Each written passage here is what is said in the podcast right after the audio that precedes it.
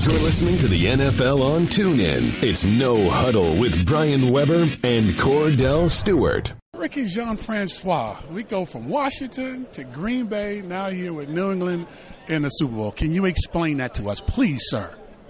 It'll take me a while to explain that one. Believe me, it'll take me a little minute to explain that, but I'm just happy that I'm here.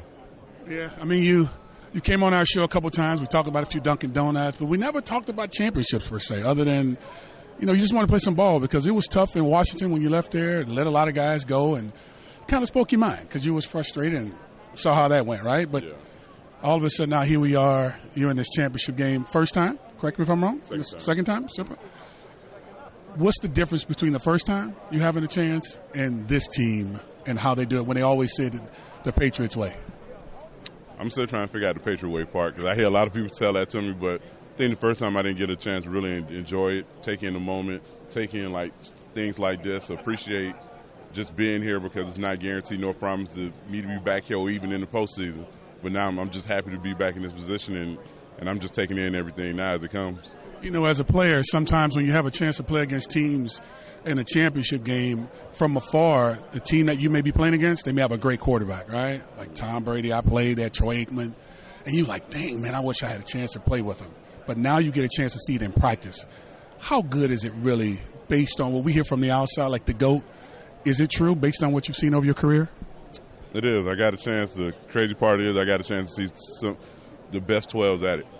I got a chance to see Aaron Rodgers at his best, and I got a chance to see Tom Brady at his best. And to be able to say, and I got a chance to see both of them in the same season and been on the team with both of them, that's crazy. Aaron Rodgers, of course, was was, I would say, the most accurate mobile quarterback in the game. When I had a chance to watch him a few times, I mean, when under pressure, he's great. But this dude at forty years old, he may not get to the spot as quick, but as he's getting to that soft spot in the pocket, he's still capable of delivering it, even if he has pressure coming down his face. How good does it make you guys feel on defense to know that when he's under pressure, he still can deliver? It's just just looking at him under pressure and just seeing him keep his cool, that's that's that's some hard stuff. That's the, the number one thing we need to learn how to practice is just is people. How to stay calm under pressure. He he does it like it's just a, a second nature thing. And just to see him do it repeatedly over and over, I think it, it became just a norm to him. You look at Bill Belichick uh, from the outside looking at it, I had a great coach in Bill Cowher, and he was a stickler of being physical and being aggressive. Bill Belichick, it's like, do your job. And he's almost like a no-nonsense kind of coach, seems like. Maybe a powder puff behind doors, I don't know. But his direction and what he give you guys – does it force you to have to focus every single time? Because if you're not, he may take you out. Mm, he wants you to focus. He wants you to put up, be one hundred in everything. Like you're saying, do your job. I've been around a lot of teams where people keep telling you to do your job and you see certain things happen. But here, when they say they actually do it, they, they do they, they do your job. He just he's a teacher. He, he's teaching a lot of players. He's developing a lot of guys. He's still developing me, even though I'm way up in years, but I'm still learning about football. And just to learn it from his perspective, It, that's a blessing. Can not many people say they can learn it from his way.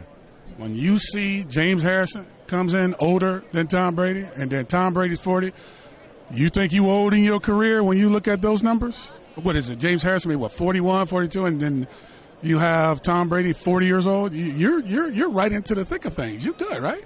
I'm all, I'm all the way still in the front end of things. but just but but just to see those two people, just see those two players still going at a, a high rate and not slowing down.